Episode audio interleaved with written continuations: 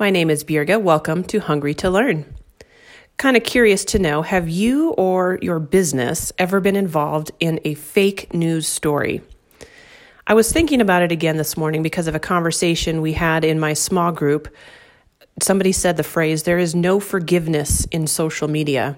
And it got me thinking, and it reminded me of a time many months ago when my extended family got involved in a fake news story. So, what does that look like? Well, I'll give you a few details. So, my sister in law showed me a Facebook post, and it had several pictures in them. One, there was a picture of a pickup truck, and there was information under the photo about the theft of this truck. And then the next picture was a picture of my nephew and his very best friend and I was bewildered. I read through the post, I was trying to understand what was being said. So, the person who uh, initially posted these series of pictures believed that my nephew and his friend were responsible for the theft of their pickup truck. I could not, in the for the world, figure out why this had happened. And I know the character of my nephew. This is the farthest thing from anything he would ever do. So I talked to my sister in law, was trying to figure out what had happened. So apparently, my nephew and his friend were out and about doing things that teenage boys do.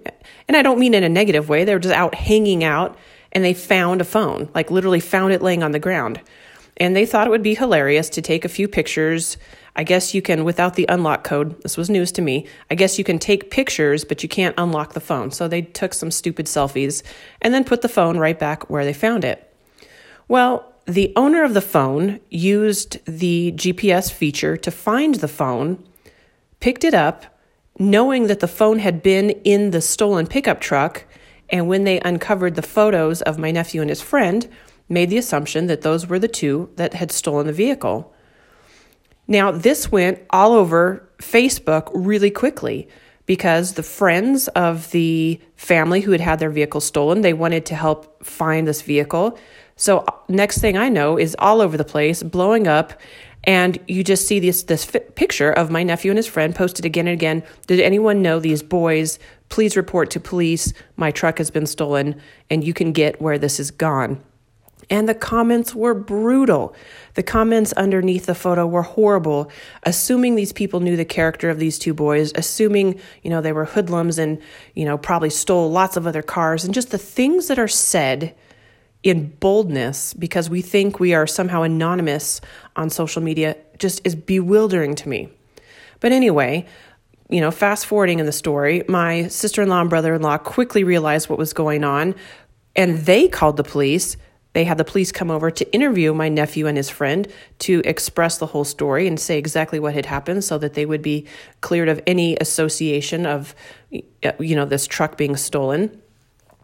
And then what happens? Well, I don't know if the truck was ever found, honestly. I didn't follow up to to because I wasn't personal friends with the individuals whose whose vehicle had been stolen.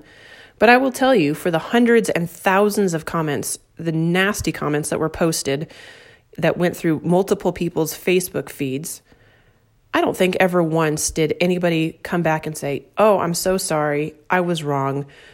You know, false alarm. Those were not the boys associated with the, the theft of the truck. I'm so sorry, please forgive me.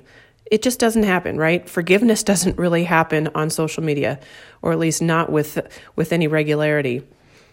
And then when my girls were involved in the car accident, the story made local news.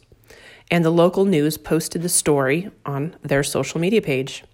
And I remember looking at the comments under that story and being mortified that people in their boldness were th- saying things like, uh, stupid teenagers probably texting and driving.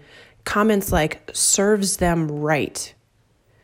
And I'm thinking to myself, how could someone be so cruel, so heartless, serves them right to get in a rollover collision when you have no idea what was happening in that car? You have no idea the character of the people whom you are attacking. You have no idea the trauma that that family endured. How could you possibly say something so cutting and so mean? Once again, I couldn't imagine that person after, well, the person wouldn't take the time to learn about our family. But even if they had, can you imagine them then later going back and posting something, a comment saying, I'm so sorry. I've learned the full situation. Please forgive me. That is not the character of this family. That is not the situation with these girls. I shouldn't have said such words. Really unlikely to happen, right? So, does forgiveness happen on social media? Maybe you and your family have been involved in something similar to this. Maybe your business has been caught up in something like this. Maybe someone has left a scathing review or shamed you or your employee or your product or your, your professionalism, whatever the case may be. What is our response as faith based leaders in the community towards ugliness on social media? I don't think we can come up with a universal one size fits all answer, but I certainly would encourage you to be a person of grace and to really assess carefully what your response is going to be. I think so many times in our flesh, it's really natural to want to lash back and slam somebody back, like, how dare you? You don't know the situation, whatever. But it just perpetuates the cycle of ugliness. And maybe the appropriate answer is to say nothing at all. In fact, that's probably nine times out of 10 going to be the most appropriate response. But if you feel led to respond, I would challenge you to respond in kindness and to respond in forgiveness. And maybe we can set the tone as leaders, as Christian leaders in our community, that we can begin to introduce the concept of forgiveness in social media.